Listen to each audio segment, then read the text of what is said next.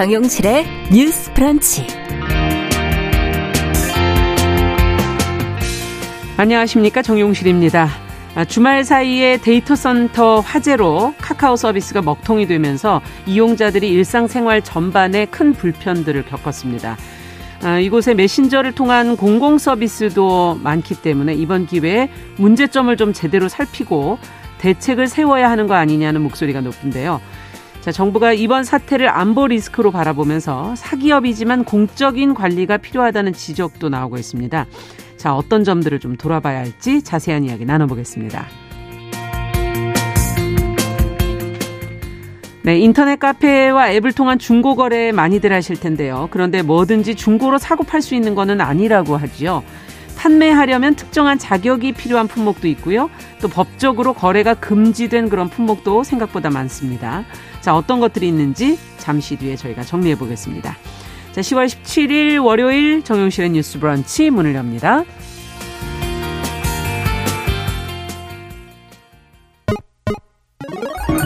Ladies and gentlemen.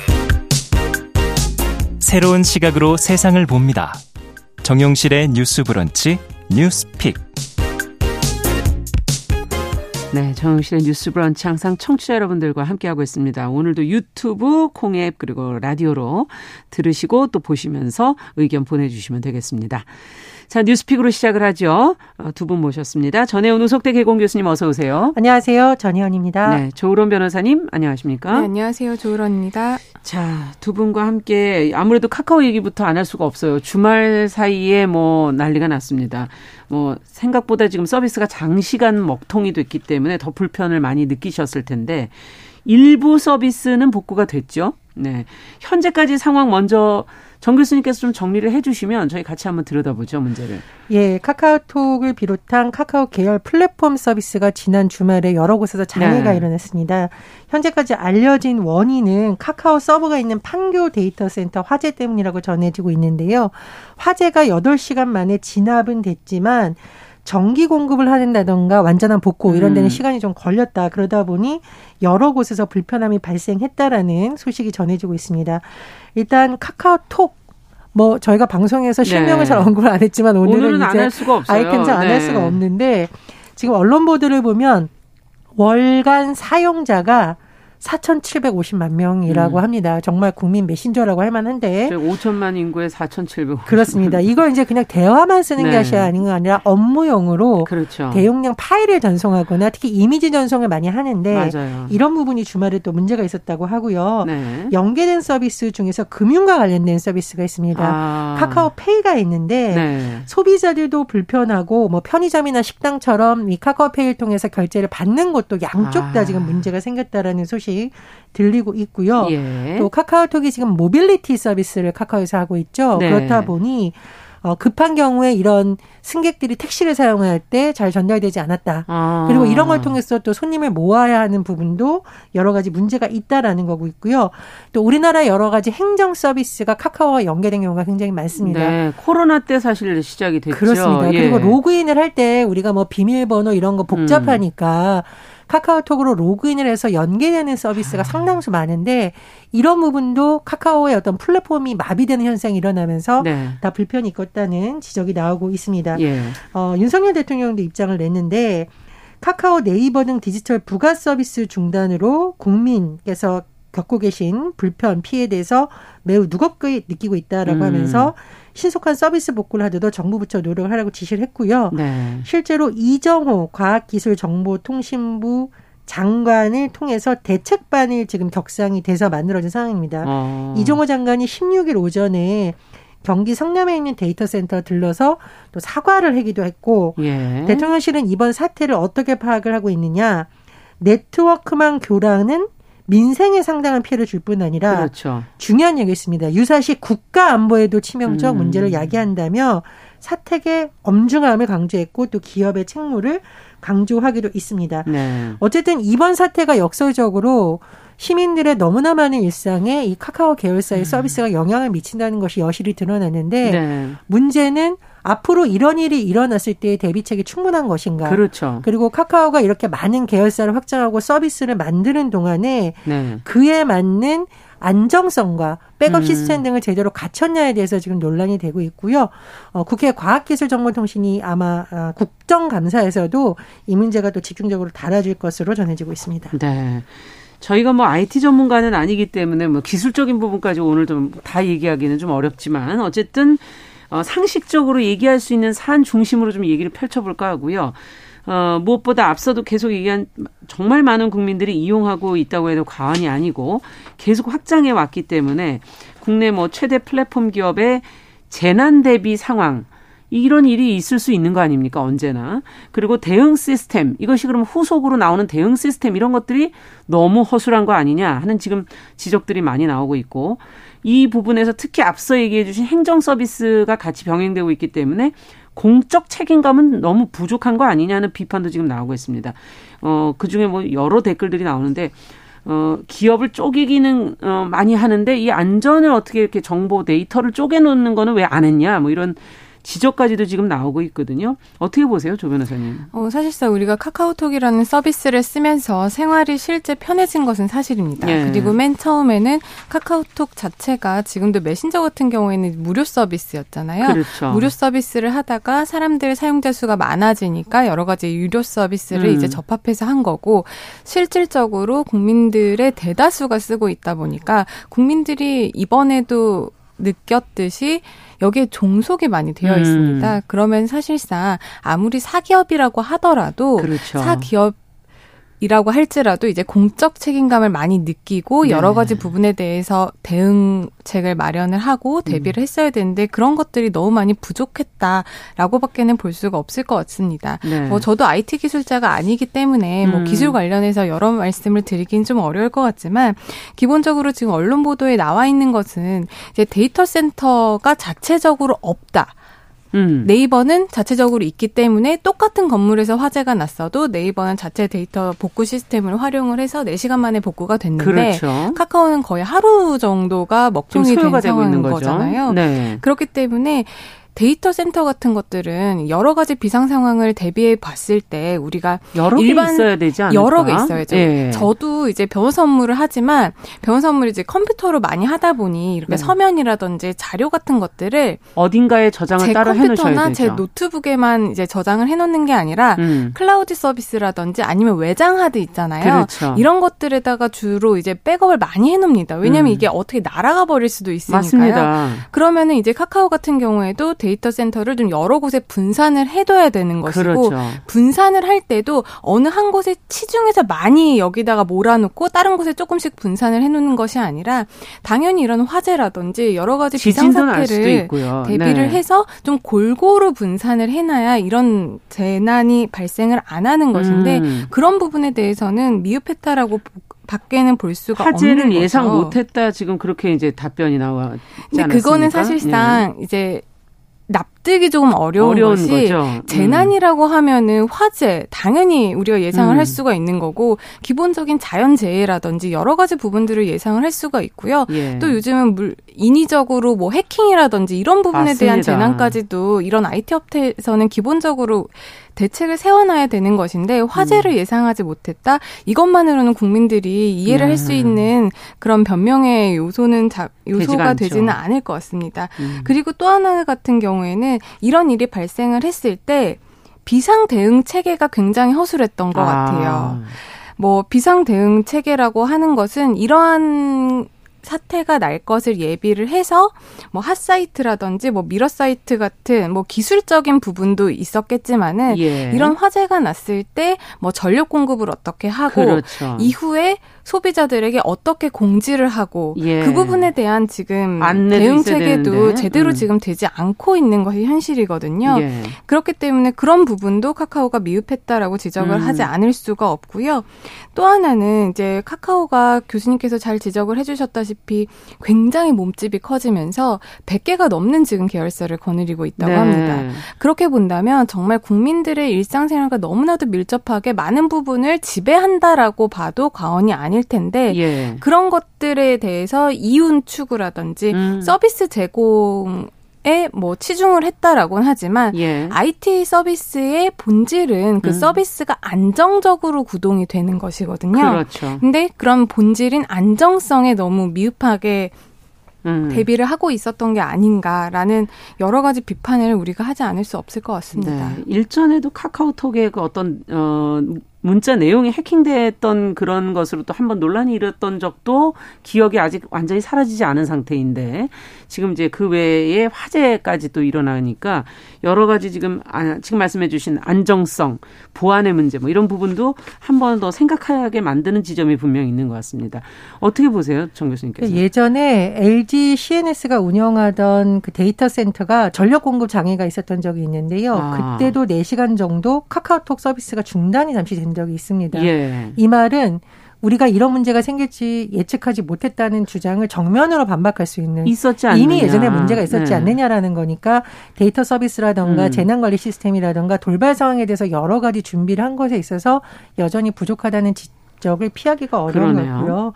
두 번째로 카카오톡 메신저 서비스가 무료라고 생각을 합니다. 예. 그러나 엄밀히 말해서 과연 무료인가를 한번 생각해 볼 필요가 있는 것이 우리는 카카오톡에 가입을 할 때 개인정보를 제공을 하는데 그렇죠. 요즘 같은 빅데이터 시대, 데이터가 곧 돈이 되고 사업 확장의 영역이 되는 시대에서 개인정보는 돈입니다. 사실상 무한한 가치를 가진 거거든요. 이게 돈이죠. 네. 그런데 우리는 굉장히 쉽게 그 정보를 제공하고 있고 카카오라는 망을 통해서 카카오는 광고도 하고 여러 가지 서비스를 확장할 수 있는 기반을 만든 겁니다. 네. 그래서 플랫폼 사업자가 여러 가지 하는 서비스는 그만큼 시민들이 제공하는 개인정보를 제공으로 바탕내는 것이기 때문에 맞습니다. 그만큼의 책임감이 따르는 것이죠. 네. 물론 보상이라는 금전적 문제와는 또 별개로 우리가 따져봐야겠지만 이런 부분 때문에 우리가 책임감을 계속 강조를 하고 있는 거고요. 두 번째로 민간에서의 불편함을 넘어서 지금 우리나라의 상당수의 행정 서비스가 카카오와 연계되어 있습니다. 예.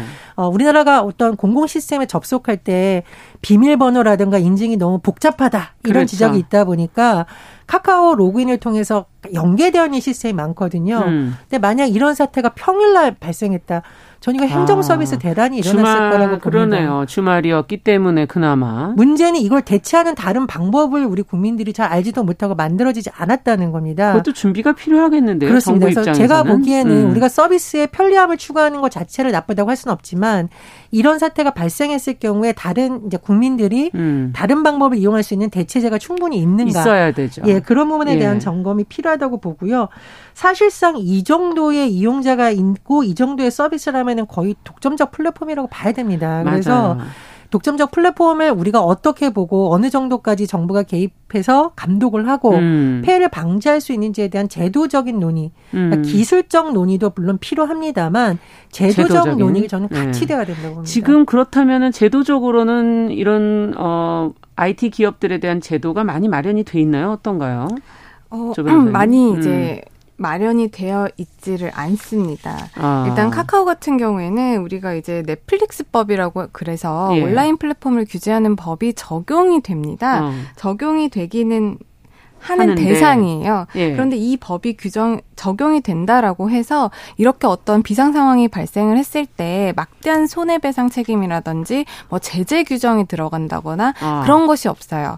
서비스를 안전하게 유지를 하고 품질을 유지해야 할 의무가 법적으로는 이제 규정이 되어 있는데 이것을 위반했을 때 실질적으로 제재할 수 있는 조치, 강제할 수 있는 조치 거군요. 그런 것들이 제대로 마련이 돼 있다 보질 않으니까 이 법이 한 2년 전쯤에 만들어졌는데 만들어지고 나서도 카카오뿐만 아니라 여러 가지 이런 유사 데이터. 플랫폼 업체들의 서비스 장애 문제가 계속적으로 발생을 해도 이 부분에 대한 실제적인 제도 개선이 이루어지지 않는 점 하나가 있고요. 그러네요. 또 한 가지를 말씀을 드리며 이거는 법 개정의 시도는 이루어졌었는데 아직까지 하지 못하고 있는 겁니다. 어떤 법입니까? 그거는? 우리나라에 보면 이제 방송통신발전 기본법이라고 있는데 이렇게 보면 뭐 방송이랑 뭐 통신 관련한 법 그렇죠.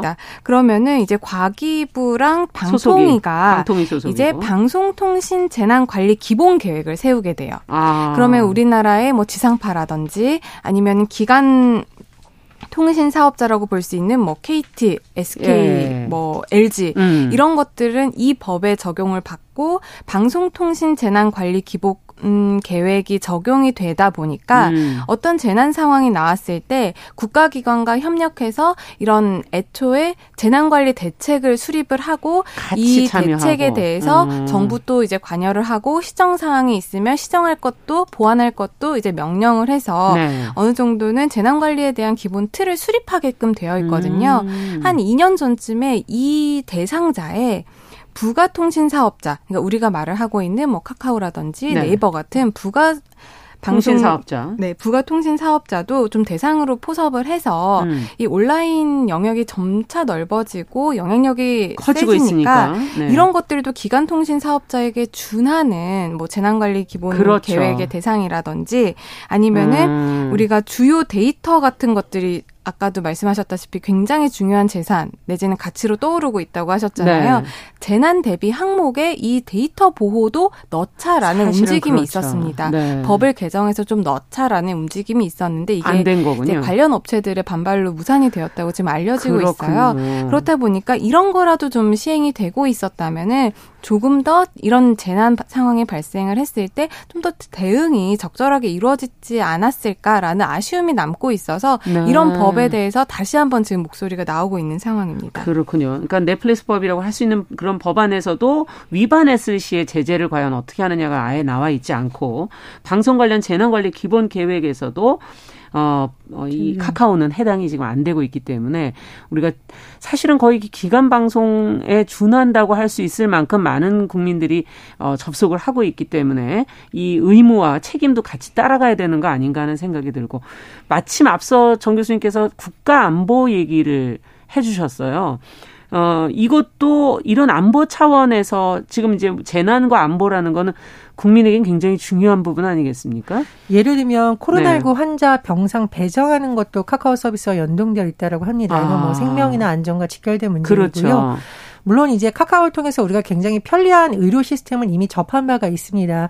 자녀 백신 관련해서 그렇죠. 파악하거나 이런 거는 이제 우리가 포털을 통해서 굉장히 손쉽게 접근할 수 있는 방법을 네. 그거 자체는 나쁘다고 할 수는 없는데 문제는 이런 문제가 생겼을 거에 대해서 미리 안전에 대해서 감독을 하거나 문제가 부족하면 규제하는 것에 대해서는 법적 근거가 없었다는 거죠. 예. 변호사님이 잘 설명을 해 주셨는데 KT 같은 경우에 국가기관 망 사업자이기 때문에 예. 안전감독 장치가 있어요. 근데 카카오, 네이버, 특히 카카오 같은 경우에는 여기에 대한 것이 필요하다라고 했지만 국회에서 논의가 잘 안 됐었기 때문에 네. 제가 보기에는 이번 국정감사를 계기로 좀 심도 있는 논의가 돼야 된다 이렇게 생각을 하고요. 그러네요. 그리고 제가 보기에 뭐 저도 상당수 쓰는 행정 서비스 굿비 이제 여러 가지 비서, 뭐 국민 비서 해서 굉장히 예. 편리하긴 합니다만 저도 좀 아찔했던 것이 제가 만약 평일날 굿비를 통해서 여러 가지 증명서를 신청하고 기간 내에 넣어야 되는 경우가 많잖아요. 있죠. 우리가 각종 서류를. 그런데 만약에 이게 먹통이 돼서 안 됐으면 어떨까 좀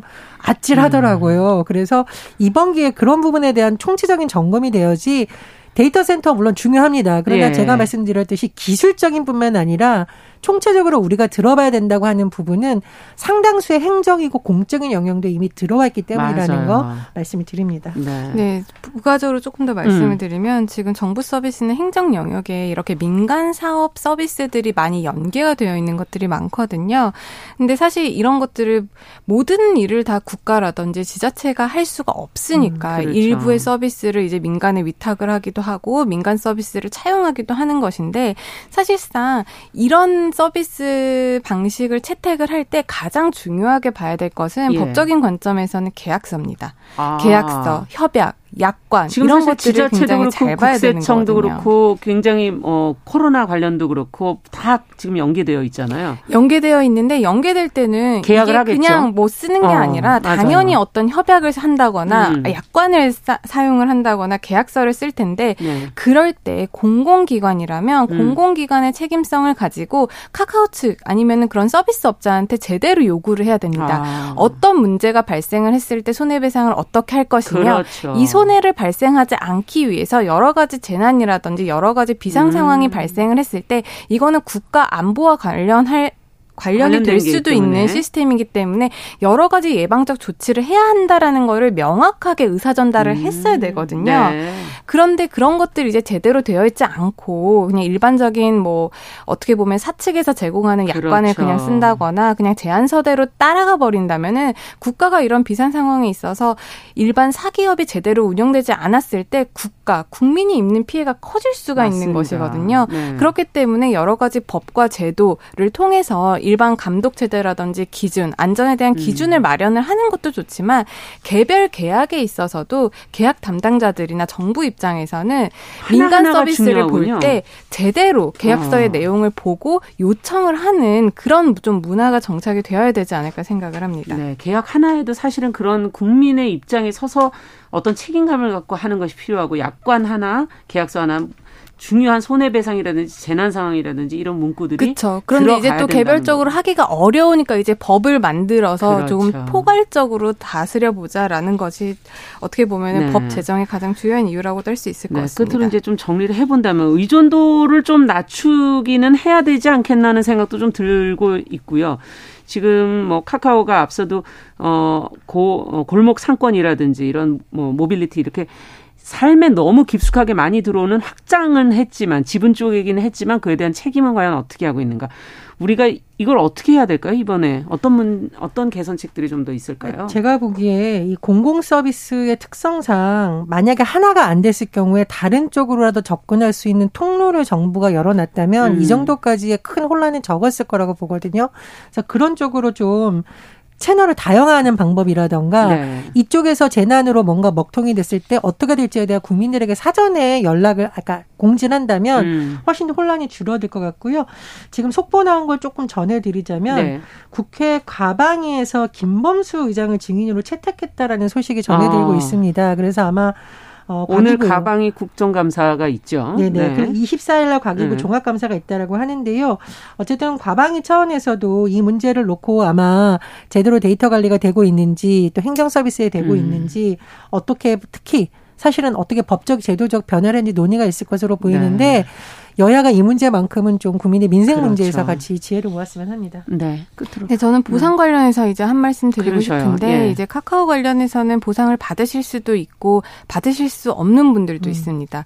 기본적으로 유료 서비스 같은 경우에는 이게 카카오 입장에서는 유료를 받고 서비스를 제공을 하는 것이기 때문에 고의과실이 입증이 되고 피해가 입증이 되면은 이건 당연히 손해배상을 해줘야 되는데요. 예. 무료 서비스 같은 경우는 법적으로 봤을 때 실제 피해를 입증하기 기도 그렇고 대체할 수 있는 다른 메신저들이 있다라는 것 때문에 손해배상이 굉장히 받아들이기 어려운 가능성도 있기 때문에 카카오 측에서 적극적으로 이런 피해 구제에 앞장서지 않는 한 무료 서비스라고 한다면 좀 손해배상은 어려울 수 있다라는 점 말씀드리고 싶습니다. 아까 과연 이것이 무료이냐 정보를 준 것이 유료 아니냐라는 얘기도 우리가 잠시 했었는데요. 좀 더 설명을 조금만 드리면요. 네. 이제 카카오뱅크, 카카오페이, 카카오증권은 금융계열사잖아요. 그렇죠. 지금 오늘 전해지는 소식을 보면 금융감독원이 이걸 점검을 해서 어느 정도까지 또 보상을 할지는 아마 금융 분야에서 정밀하게 할 것 같습니다. 그래서 그건 금감원의 대책이 나올지 좀 지켜봐야겠습니다. 그러네요. 조금 더 분야가 다른 부분도 챙겨주셨습니다. 자, 두 번째 뉴스로 저희가 가야 될 텐데 시간이 많진 않아서 간략하게 그럼 정리를 해보죠. 지난 8월에 기획재정부가 고용노동부에 중대재해처벌법 개정 방안을 전달한 사실이 알려졌는데 어떤 내용인지 저희 한 1분여 정리해 주시고 2부로 넘겨서 마저 정리할게요. 조 변호사님. 네, 중대재해처벌법이라고 해서 제정된 지 얼마 안 된 법이죠. 근데 아직까지도 굉장히 이 법이 뭐 나쁘다 좋다 논란이 많습니다. 이제 그런 가운데 주무부처인 고용노동부의 기획재정부가 이 법과 시행령을 개정하자라는 관련 의견을 전달한 사실이 드러나고 있는데요. 국회 환경노동위원회 우원식 의원이 노동부에서 제출받아 공개한 기재부가 보낸 중대재해법령 개정 방안에 대한 노동부 입장 이 문건을 보면요. 이제 기본적으로는 기재부가 노동부에다가 이 법을 이런 식으로 고쳐라 하는 내용을 좀 전달을 했다라고 합니다. 네. 자, 뉴스 브런치 1부 마치고 11시 30분부터 일부 지역에서는 해당 지역 방송 보내드립니다. 저희는 잠시 후에 뉴스픽 계속 이어가겠습니다.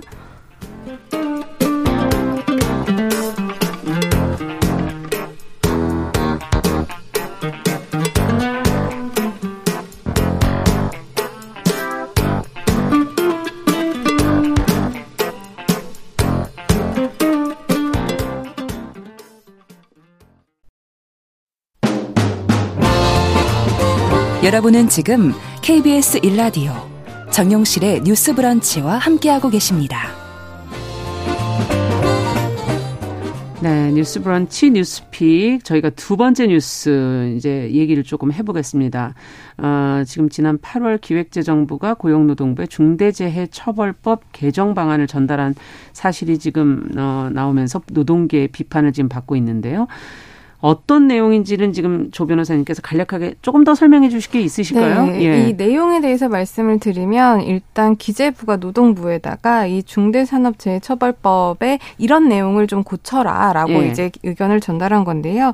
이제 기본적으로 이제 종사자 안전보건 확보 의무를 이행을 하지 않아서 중대재해가 발생을 하면 경영 책임자를 지금 1년 이상 징역 또는 10억 원 이하의 벌금에 처하도록 그렇죠. 되어 있는데 이거를 그냥 고의 또는 반복적으로 의무를 위반하는 경우에만 처벌하자. 그러니까 어떻게 보면은 경영 책임자의 처벌을 좀 낮춰주는 식으로 개정을 하라라는 의견을 표명을 한 거고요. 법적으로 약간 조건을 다른 거네요. 네. 그리고 네. 형사처벌 대신에 이제 경제벌로 그러니까 징벌적 손해배상이라든지 여러 가지 경제적인 페널티로 좀 전환을 해야 된다라는 의견도 내놨습니다. 네. 그리고 대표이사가 아니라 안전보건 최고 책임자를 이제 처벌의 뭐 대상으로 삼자.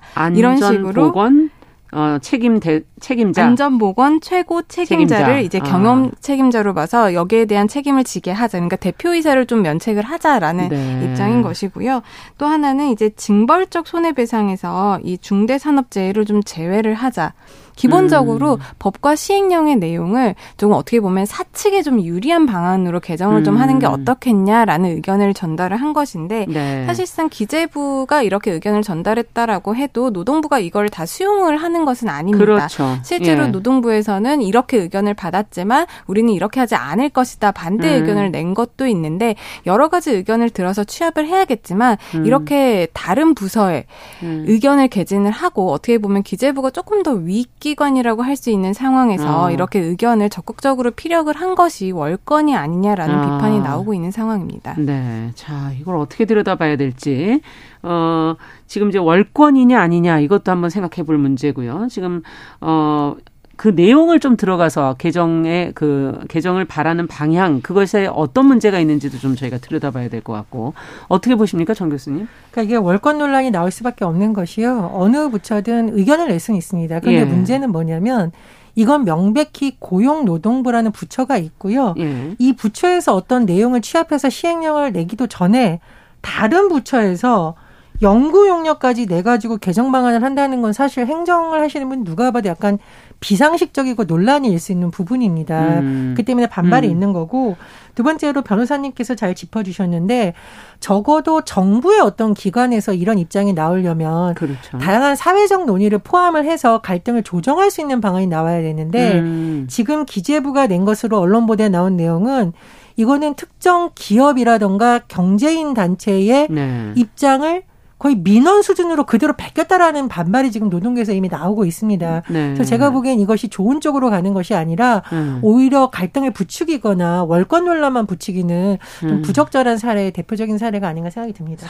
이렇게 가려면 일단 사회적 논의가 필요한 거 아니냐 그렇습니다. 이런 지금 지적을 해 주셨어요. 조 변호사님께서는 어떻게 보십니까? 네, 저도 공감하는 내용이 네. 이제 뭐 기재부에서 이런 내용을 우리가 노동부에 전달하겠다라고 맨 처음부터 오픈해서 이거를 내용을 발표를 했으면 여기까지 문제가 되지는 않았을 거예요. 네. 관계 부처들이나 뭐 다른 부처가 의견을 개진을 할 수는 있으니까요. 그렇죠. 그런데 여기서 제일 문제가 됐던 게 이런 노동부에 전달한 개정 방안 이 내용이라든지 이 근거가 되는 연구 용역을 맨 처음에는 이걸 공개를 안 하려고 했거든요. 그러다 보니까 계속 국민들을 오해를 하는 겁니다. 도대체 무슨 내용이길래 이거를 오픈을 하지 않고 그냥 내부적으로만 의견을 전달을 한 것까. 그리고 열어보니 이건 너무 한쪽에 편향된 의견만을 개진을 했기 때문에 더더욱 문제가 되고 있어서 그런 것들을 애초에 좀 오픈을 하고 사회적인 합의를 담아서 그런 의견을 개진을 했으면 이런 논란은 더 안 일었을 거라고 생각을 합니다. 네. 자 그렇다면 앞서 지금 이제 그 개정되길 바라는 방안을 이제 구체적으로 몇 가지 얘기를 해 주셨는데 그중에서 좀 들여다봐야 되는 부분들을 조금 더 안으로 들어가서 내용 안에서 좀 얘기를 해보죠. 논의할 부분이 있는지. 그러니까 지금 경영계에서 요구한 사항 중에서 기재부가 받아줬다. 이 논란이 가장 제가 보기에 핵심은 네.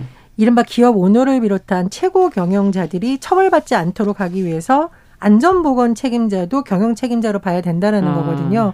이게 현장에서 우리가 산업재해가 발생했을 때 네. 현장의 일부 사람들만 책임을 지고 위에는 책임지지 않는 꼬리 자르기 문제 때문에 근본적인 해결이 안 된다는 비판이 계속되어 왔거든요. 예. 그런 부분 때문에 중대재해처벌법을 만드는 과정에서도 이른바 CEO에 대한 책임성을 그렇죠. 높이기 위한 안이 들어가 네. 있는 겁니다. 그래서 이 부분에 대해서는 제가 기재부가 정말 왜 기업의 민원 창구냐라는 비판이 나오는 부분은 제가 보기엔 여기에 있다라고 생각을 하고요. 두 번째로 제가 큰 맥락을 한번 보겠습니다. 네. 윤석열 대통령이 강조한 노동개혁, 연금개혁, 교육개혁 중에서 노동개혁은 정말 이해관계가 첨예한 부분인데 예.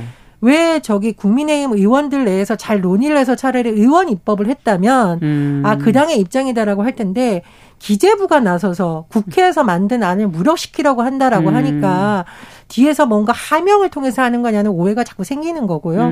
또 하나 정말 중요한 경사노위 위원장 김문수 위원장을 둘러싸고도 지금 논란이 끊이지가 않아요. 그렇죠. 그래서 제가 보기에 노동개혁을 하기 위해서는 갈등은 최소화하고 대화를 통해서 의견을 모으는 데 정부가 조금 더 힘을 쏟았으면 합니다. 네, 조 변호사님께서도 끝으로. 네, 뭐 저는 이제 중대재해처벌법 같은 경우에는 여러 가지 보완되어야 될 사항은 좀 있다고 생각을 합니다.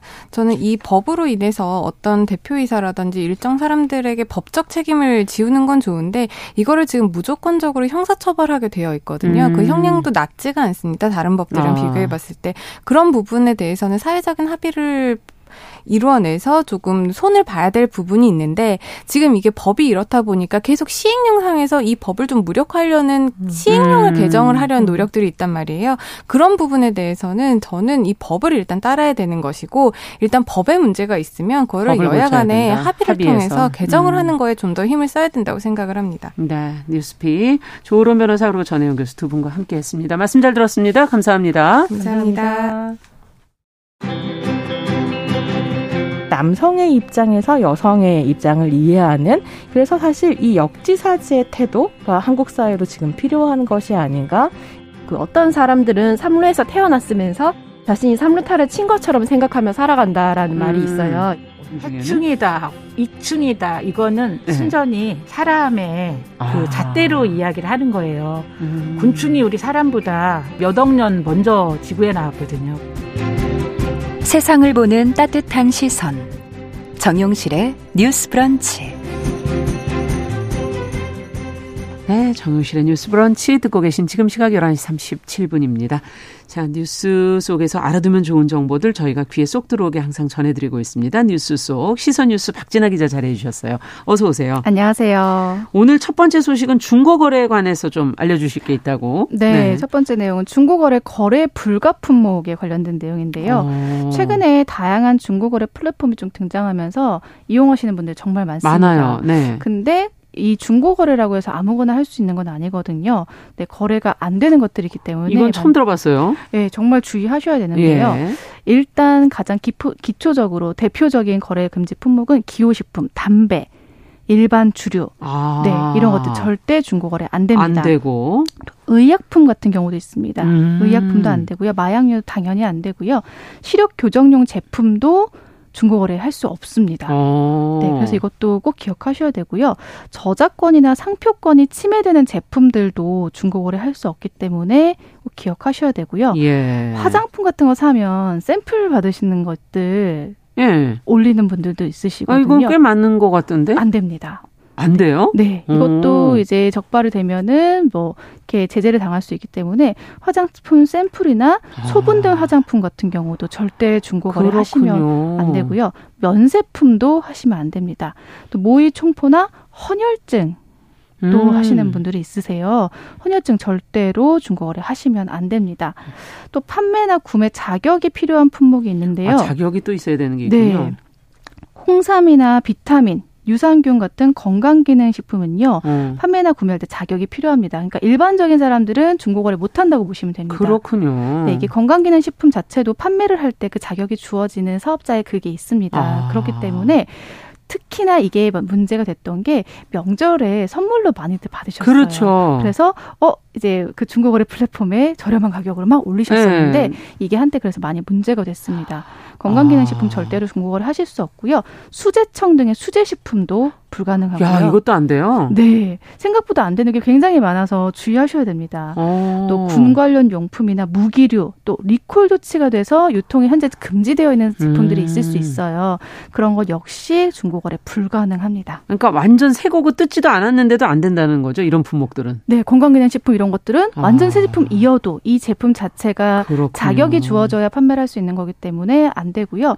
또 요즘은 돈을 주고 거래하는 거 아니고 중고 플랫폼에서 무료로 주는 그런 것도 있어요. 제가 이만큼 썼는데 판매하기는 좀 그렇지만 또 버리긴 아까워서 뭐 무료로 나눔합니다. 이런 것들이 있는데 이런 나눔의 형태라고 하더라도요. 중고거래 플랫폼에서 금지되어 있는 품목들은 나눔하실 수가 없기 때문에 좋은 의도로 시작하신 게 문제가 될 수 있어서 반드시 기억하고 주의하셔야 됩니다. 네. 또 지난 13일 한국은행은요. 개인 간의 외화 거래가 요즘 좀 늘어나고 있다고 해요. 그래서 개인 간 외화 매매 신고제도 이 관련 유의사항을 배포를 하고 경고에 좀 나섰는데요. $5,000를 초과한 외화 매매는 신고가 반드시 필요합니다. 예. 그렇기 때문에 규정을 위반하면 외국환 거래법에 의거해서 위반 금액에 따라 10억 원 이하면 1억 원 이하의 과태료가 부과되고요. 10억 원 초과 시 형사처벌 대상이 되기 때문에 이거 외국환 거래법 어기면은 상당하네요. 이 네. 벌금 과태료도 엄청나고 맞습니다. 네. 그리고 특별히 이제 더 많이 이제 검수를 한다고 하니까요. 중고거래 플랫폼 통해서 네. 이렇게 하시는 행동은 좀 자제하셔야겠네요. 네. 자, 다음은 그럼 어떤 소식 살펴볼까요? 알약을 좀 쉽게 먹는 방법을 찾아봤습니다. 알약을? 네, 어린이도 그렇고 노인들 중에서도 또 성인 중에서도 알약 삼키기 어려워하시는 분들이 있습니다. 못 하시는 분들이 계시죠? 네, 또 이게 약 삼키려다 물 너무 많이 마셔가지고 물배가 차거나 이런 경우들도 맞아요. 있는데요. 네. 그래서 식품의약품 안전처하고요, 독일 하이델베르크 대학 연구팀이 알약 잘 넘기는 방법을 좀 소개해서 제가 지금 대학 연구팀에서 이거를 연구했군요. 네, 맞습니다. 일단 알약의 형태에 따라 쉽게 먹는 방법이 좀 다른데요. 예. 캡슐 제형 같은 경우가 있습니다. 그 캡슐 제형은 가벼워서 이렇게 물에 뜨기가 쉽다고 해요. 네. 그래서 이 고개를 숙인 다음에 약을 삼키면 더 부드럽게 넘어간다고 합니다. 그러니까 이게 그림으로도 이제 식품의약품 안전처에서 제공을 했는데요. 네. 그림으로 살펴본 고개를 숙이고 약을 넣고 물을 넣으면 이 입안에서 약이 위로 둥둥둥 뜨게 되더라고요. 그래서 이렇게 머리를 가슴 쪽으로 숙인 다음에 허리를 숙여서 그래야 기도가 거기에 확보가 되는군요. 맞습니다. 네. 그렇게 삼키면 캡슐 제형이 좀 더 쉽게 넘어갑니다. 그러면 캡슐 제형이 아닌 건? 정제형 같은 경우는 네. 이제 무겁잖아요. 그래서 최대한 입술에 딱 단단하게 고정을 하고 입술에? 네. 그런 그 혀에. 네, 혀에 입술에 이렇게 딱 고정을 한 다음에 고개를 젖히면서 입안에 물을 채우면서 알약을 빨아들이는 동작으로. 물을 마시듯이? 네네네, 맞습니다. 혀 위에 올려놓고 이렇게 물을 마시듯이? 맞습니다. 그렇게 하면 이제 좀 빨아들이기 쉽다고 합니다. 근데 네. 만약에 이것도 좀 쉽지 않다면? 근데 약이 커갖고 그것도 힘들다 그러면 어떻게 해야 될까요? 그래서 쪼개서 드시는 분들이 있으세요. 네. 근데 정말 중요한 게요, 약을 먹는 것보다 중요한 게 쪼개면 안 된다고 하거든요. 약효가 떨어지는 거는 기본이고요, 부작용에 초래할 수가 있다고 해요. 그래요? 왜냐하면 약을 분할하는 과정에서 약 가루가 발생을 하는데 네.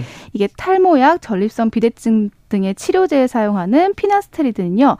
피나스트리드 가루가 피부에 접촉하는 것만으로도 가임기 여성의 기형아 출산 위험이 높아질 수 있다고 합니다. 가족 중에 혹시라도? 네네네네. 그렇기 때문에 절대로 약을 이제 잘라 드시거나 쪼개 드시는 건 안 좋고요.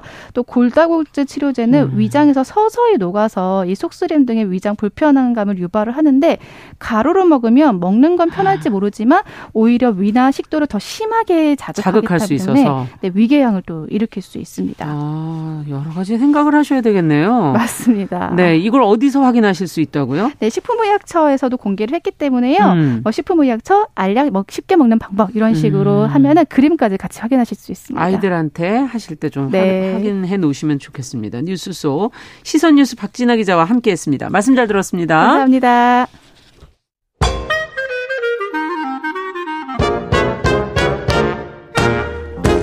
모두가 행복한 미래 정용실의 뉴스 브런치.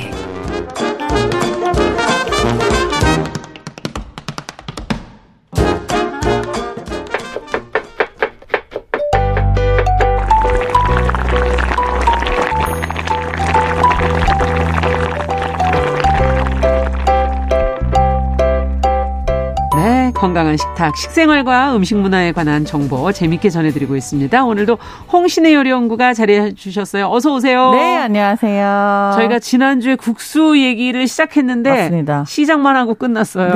네, 그렇죠. 항상 뭐 좀 시간이 부족합니다만 국수가 뭐 종류가 이제 뭐 네. 형태나 만드는 방법에 따라서 좀 다른 게 여러 가지가 있다 얘기했고 또 네, 국수가 우리나라에서 뭐 어떻게 자리 잡고 이런 얘기를 좀 했었었는데 네. 얘기를 하다 보니까 우리나라에도 국수가 네. 지역별로 굉장히 다양한 게 많잖아요. 그걸 좀 알고 싶어요. 그렇죠. 예. 어떤 형태의 국수를 그때 좋아하신다고 하셨죠? 잔치국수, 멸치국수 좋아한다고 네, 하셨어요. 맞아요. 네. 서울분. 아, 그러면 서울입니까? 이게 약간 네. 국수가 그러니까 이런 게 있어요. 뭐 제가 지난번에 이제 산업화를 말씀을 드렸는데 네. 대량 생산을 할 수 있는 그런 굉장히 좋은 입지에 있는 제품군이잖아요. 그렇죠. 밀가루 수입이 대량이 되고 나서는 굉장히 편하게 먹을 수 있는 음식이기 때문에 우리가 아마 마무리 때 이 얘기했을 거예요. 간단하게 국수나 한 그릇. 근데 이 얘기가 거기서 나온 거예요. 근데 이북이랑 이남이 나뉘어요. 그러니까 이런 현상이 있고 나서도 그 남한은 이제 우리가 살고 있는 이남은 네. 이남은 아무래도 멸치국수라든지 멸치 베이스 우리가 잔치국수라고 얘기하는 게 이제 좋은 날 먹는 국수인데 예. 거기에 뭐 국물이 있고 그리고 위에 뭐가 올라가잖아요. 고명 같은 게 사실 어떻게 보면은 지역별로 잔치국수 다 달라요. 아. 잔치날 먹는 국수가 종류가 다 여러 가지가 있는데 결혼식장에서 항상 똑같이 먹어. 그렇죠. 대부분 근데 네. 잔치국수라고 부른다면은 멸치 국물에다가 나와 있는 거죠. 그렇죠. 이북 같은 경우는 이렇게 국물 위주가 아니라 아예 면 자체가 메밀을 사용하잖아요. 그렇기 때문에 우리가 흔히 알고 있는 그런 하얀 색깔 매끈한 그런 면이 아니라 메밀을 사용한 다소 거친 혹은 약간 매끈하더라도 그럼 이제 메밀이 100%까지 그렇죠. 들어가는 거죠. 이런 냉면 종류들. 냉면. 이런 것들이 많이 있죠. 그래서 온도도 차이가 나요. 이북 같은 경우는 뭐 온면보다는 냉면이 조금 더 많기도 하고. 많고. 아래쪽 이남 같은 경우는 네. 따뜻한 멸치국수 위주를 그렇죠. 국수라고 부른다. 그러면 이렇게 이북 이남 말고 상세하게 들어갔을 지역으로 때. 지역으로 들어가서 그쵸? 도별로. 제가 아까 말씀드렸잖아요. 서울 사람이신가 봐요. 잔치국수 좋아한다 그러니까. 잔치국수 좋아한다 예. 하니까. 근데 이게 약간 이남의 특징이기도 하면서 경기도권 사람들이 대부분 국수 그러면 멸치국물에다가 하얀 색깔 소면을 말아먹는 걸 얘기를 저요. 하죠. 근데 이거 말고 하나가 또 있어요. 서울의 전통국수가. 설렁탕 안에 항상 소면 들어가 있죠. 맞아요. 이거를 곰국시라고 하는데. 곰국시. 이 곰탕국수도 서울 지방의 약간 특산품 같은 그런 국수예요. 그래서 이렇게 국이 국물을 우려가지고 하는 게 서울에도 있는데 이건 지금 소잖아요. 소죠. 네. 근데 제주도 같은 경우에는 돼지고기 국물을 우려서 하는 고기국수도 있죠. 그쵸? 아, 그게 제주도. 네. 예. 이게 이제 제주도가 있고 또 보면은 생선을 위주로 하는 그런 지역들이 되게 많이 있어요. 생선. 우리가 어탕국수라고 들어보셨죠? 네. 충청도에 가면은 뭐 옥천지방 특히 그럼 이제 어탕국수라고 해서 잡어들을 많이 끓인 다음에 그것도 네. 체에 내려서 거기다가 약간 굵은 칼국수 같은 거를 좀 이렇게 넣어서 끓여 먹는 어탕국수도 있고 이거는 안 먹어봤지만 이제 보통 그 생선탕에는 그 수제비를 넣어서 먹는 그거랑 네, 비슷하다고 비슷하죠. 좀 연상하면 네. 되겠군요. 근데 이 생선탕에 수제비를 넣는 것도 포항의 모리국수라는 게 있어요. 이게 그 모리국수 어떻게 보면은 해물탕에다가 약간 굵은 칼국수를 넣어 먹는다고 보면 되는데 약간 그런 비슷한 그렇겠네요. 느낌인 거죠. 네, 수제비도 사실 우리가 말한 그 손으로 사실 빚어서 이렇게 맞아요. 네, 예. 남면 중에 하나니까. 그리고 또 안동 같은 경우에는 안동국시. 그렇죠. 안동국시가 있는데 그게 이제 건쟁국수라고 얘기를 하죠. 예, 예. 우리가 흔히 말하는 양반국수예요. 이게 그렇습니까? 이제 안동 사람들이 양반이 많다 보니까 네. 여기는 또 콩가루를 같이 넣어갖고 콩이 많잖아요. 네, 네. 콩가루를 넣어서 아주 얇게 홍두깨로 밀어서 굉장히 머리카락처럼 가늘게 썰은 거를 그렇더라고요. 국수를 또 이렇게 막 한번 이렇게 또 삶은 다음에 건져낸 다음에 다시 말아가지고 네. 이걸 굉장히 뭔가 깔끔하게 만드는 그런 칼국수의 느낌인 건데 이 안동 사람들이 그 다른 지역 사람들이 칼로 거칠게 썬 칼국수를 보면서 아 이것도 돈 주고 사 먹냐 이렇게 불렀다는 일화가 있다고도 해요. 그렇군요. 네. 그리고 또 보면은 부산에 가면 밀면이 있죠. 맞아요. 네, 이건 약간 냉면을 흉내내서 만든 거라고도 하는데 뭐 이런 식의 밀면도 있고 또 인천 지방에 가면 쫄면이 있어요. 아 이게 인천이 원조입니까? 인천의 신포시장에서 나왔다는 설이 가장 네, 유력하고요. 지금은 뭐 쫄면은 여기저기서 많이 드시잖아요. 전국에 다 있죠. 네. 네. 근데 쫄면도 사실 어떻게 보면 밀면의 일종인데 밀면에. 냉면을 따라서 만들다가 너무 쫄깃해져서 이름을 쫄면이라고 붙였다고 하고요. 그리고 또 강원도에 이제 제일 많이 있는 게 올챙이 국수. 네. 이거는 이제 우리가 저희 여섯시내 고향에서 늘 봤어요. 아, 네. 그렇죠. 이렇게 약간 그게 이제 이렇게 또록또록 떨어져서 동그랗게 꼬리가 달린 모양의 네. 올챙이 같다고 해서 그렇게 네. 얘기를 하는데 이거는 어떻게 보면 수제비 같은 거죠. 하지만 이것도 그렇죠. 앞면, 그러니까 눌러서 빼는 면 중에 하나고 이게 되게 재밌는 게 이거는 서양에도 똑같은 형태의 국수가 있어요. 올챙이 같은 게요? 네. 이걸 이제 덤플링이라고 얘기를 하는데 이렇게 해서 똑똑똑 떨어뜨려서 아래 차가운 물에 바로 식히거나 아니면 네. 바로 삶아가지고 만드는. 어느 나라에서? 서양의 모든 나라에 이런 형태의 국수가 있어요. 네. 그래서 이 올챙이 국수 되게 특이하지만 우리나라만의 것이 아니다. 아니군요. 그리고 또 어떻게 보면은 콧등치기도 있잖아요. 아, 콧등치기. 그렇죠. 이것도 이제 메밀이 섞여 있긴 하지만 굉장히 쫄깃하게 반죽을 해서 그러네요. 먹으면은 이렇게 코를 탁 치고 들어간다고 해서 콧등치기도 있고 정선에. 그러네요. 그리고 또 지역을 따져보니까 정말 많군요. 맞아요. 네, 이거 말고도 굉장히 여러 가지 뭐 지역별 다 있습니다만 오늘 다 소개를 못 해드리고요. 이 국수들이 다 국수자가 붙어 있는 것도 있고 아닌 것도 있어요. 그렇죠. 네. 근데 국수라는 것이 어디에서 왔는지 이름이 이게 순우리말이거든요. 순우리말. 되게 특이하죠. 예. 근데 면이라고 얘기를 안 하고 국수라고 하는 게 조금 더 우리한테는 와닿고. 맞아요. 근데 이게 옛날 문헌에 보면은 고려시대 때 먹었던 국수를 메밀 반죽을 해서 먹었다는데 이름이 곡수였다고 해요. 아. 여기에서 이게 변형이 되겠고 지금 현재 국수가 아닌가. 사실 이게 정확한 설은 아니에요. 저는 국물이 있어서 국수인가. 아, 그렇게 생각했었는데. 이거를 국수를 다들 한글 말고 한문으로 쓰시려고 되게 노력을 해가지고. 그래갖고 굉장히. 한문도 있나요? 아니요. 여러 설이 있습니다만은 이렇게 곡수에서 비롯된 게 아닌가. 이런 이야기들이 좀 있습니다. 네. 어쨌든. 이 국수 우리는 좀 싸게 생각하고 쉽게 생각하는데 그쵸. 해외는 꼭 그렇지는 않은 것 같아요. 파스타 가격만 해도 네. 잔치국수랑 파스타 가격을 살펴보면 이제 익스트림하게 극단적으로 봤을 보면. 때 10배까지도 차이가 나죠. 그렇잖아요. 그러네요. 이게 지금 잔치국수 시장에서 뭐 잘 사 먹으면 요새도 3,000원에 먹을 수 있는 맞아요. 게 있는데 파스타 같은 경우는 같은 국수임에도 불구하고 뭐 강남에 비싼 집 가면 3만 원이 넘으니까요. 그러니까 어떻게 보면 10배 차이가 나는 건데 예. 제가 이제 한식집 하다가 지금 양식집 같이 하다 양식집만 살아남은 이야기도 그때 드렸습니다만 예전에 들었죠. 네, 예전에. 양식은 굉장히 돈을 조금 더 지불을 할 의향이 있는 희소 가치가 있는 음식이기도 해요.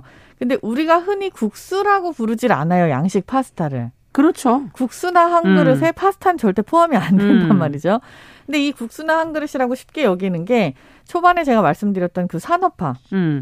우리가 밀가루를 대용량으로 받아들이고 나서 이제 수입산 밀가루가 굉장히 흔해졌죠.